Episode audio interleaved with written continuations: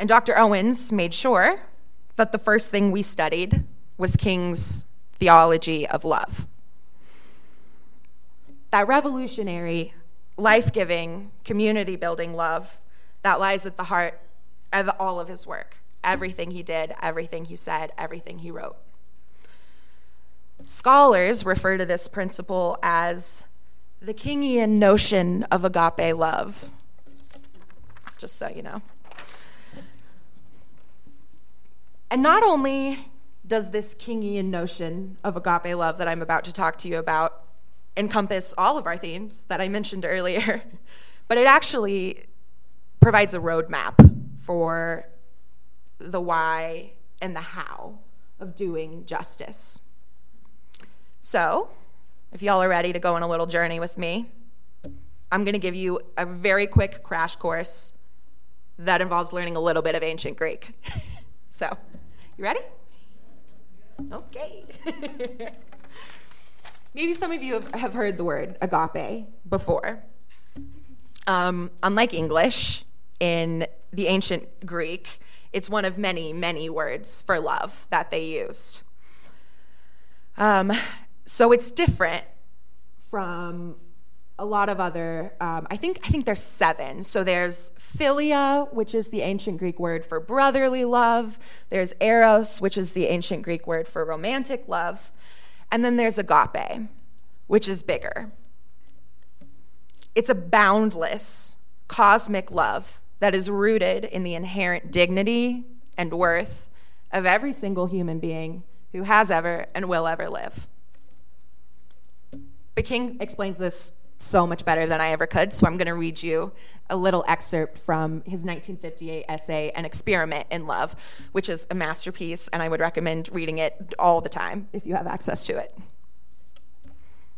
So here we go. Quote Agape means understanding, redeeming goodwill for all men. It is an overflowing love, which is purely spontaneous, unmotivated, groundless, and creative. Agape is disinterested love. It is a love in which the individual seeks not their own good, but the good of their neighbor. Agape does not begin by discriminating between worthy and unworthy people or inequalities that people may possess. It begins by loving others for their sakes. It is an entirely neighbor regarding concern for others, which discovers the neighbor in every person it meets. Therefore, agape makes no distinction between friends and enemy. It is directed towards both. If one loves an individual merely on account of their friendliness, they love them for the sake of benefits to be gained from the friendship, rather than for the friend's own sake. So, consequently, the best way to assure oneself that love is disinterested is to have love for the enemy neighbor, for whom you can expect no good in return, but only hostility and persecution. End quote. This is profound in all contexts. But I want us to think for a second about what this means and meant specifically during the civil rights movement. Yes, they hate us, says King. Yes, they are kicking our children in the streets. Yes, they are bombing our churches. Yes, some of us will lose our lives. And yes, we are afraid. But every single response or action from every single person in the movement, every single step of the way, every single time, must be rooted in and indicative of this boundless love. No exceptions, says King. And remember, you don't love them because that's how you're going to do justice. You love them for their own sakes. You love them because they're human, and so are you. This has its critics. King has its critics. All prolific writers and speakers do. But I wonder what it might look like for us right here to apply King's strict principle of agape love seriously today in our own lives. And I imagine this will look slightly different for all of us, especially since this is an intergenerational service. And of course, it'll also look different from King's context, you know, 50 years ago, and we're a church of predominantly white folks in the 21st century. But I'd like for us to take a moment and think about this, and we can discuss this during the talk back that's happening after the service that I mentioned as well, if you're interested. But just take a second, take a breath, and think to yourself who do you know who is causing harm or perpetrating injustice in your own life? This could be anything from a racist coworker to a bully on the playground. How can you practice having love for them?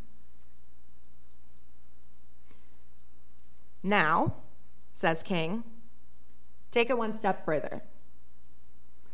Within this framework of agape love, there is a categorical imperative of action.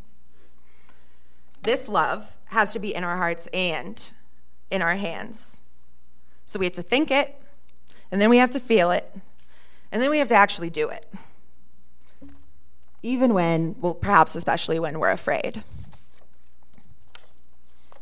So, how can you love the bully or the racist out loud in a way that they will notice?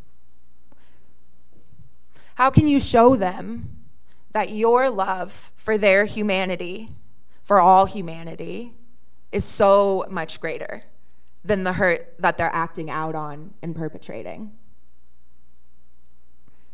This is both small and massive.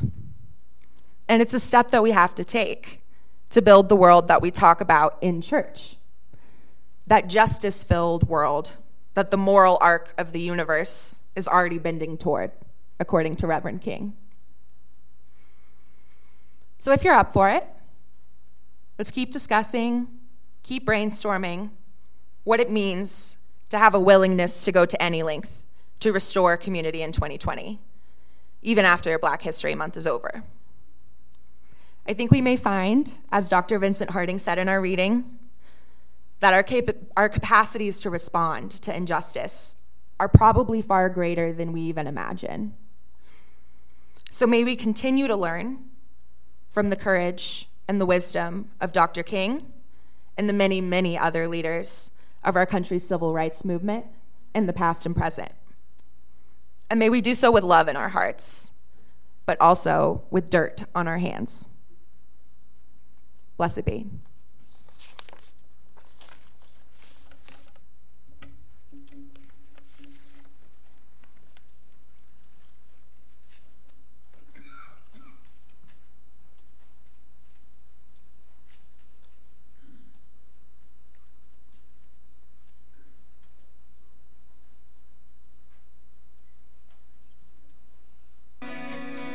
That is a little tree planted on a little hill, and on that tree hangs the most influential character that ever came in this world. Never feel that that tree is a meaningless drama that took place on the stages of history. Oh no, it is a telescope through which we look out into the long distance of eternity. See the love of God breaking forth into time. It is an eternal reminder to a power-drunk generation that love is on the way. It is an eternal reminder to a generation depending on nuclear and atomic energy, a generation depending on physical violence, that love is the only creative, redemptive, transforming power in the universe.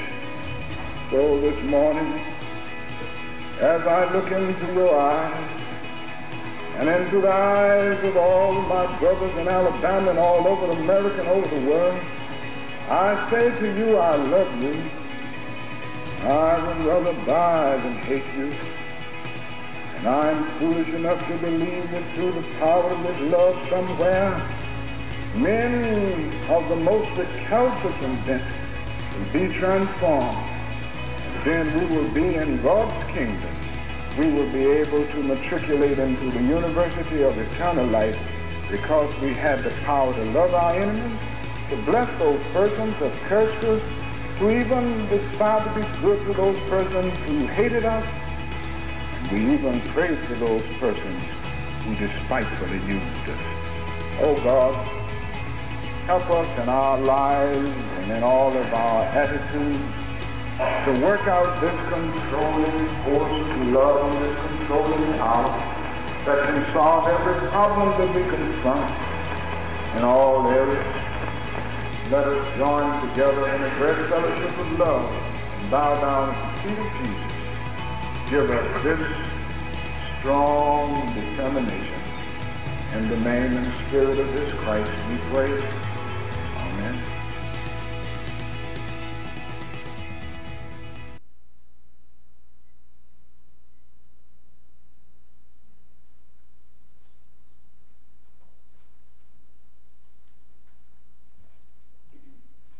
Obviously, that's a little more Jesus y than we are, but King was a Christian. Okay. Now we're switching gears, y'all. Our generosity recipient for February is the South Tulsa Community House. Located in the heart of one of Tulsa's most vulnerable neighborhoods, 61st and Peoria, STCH is a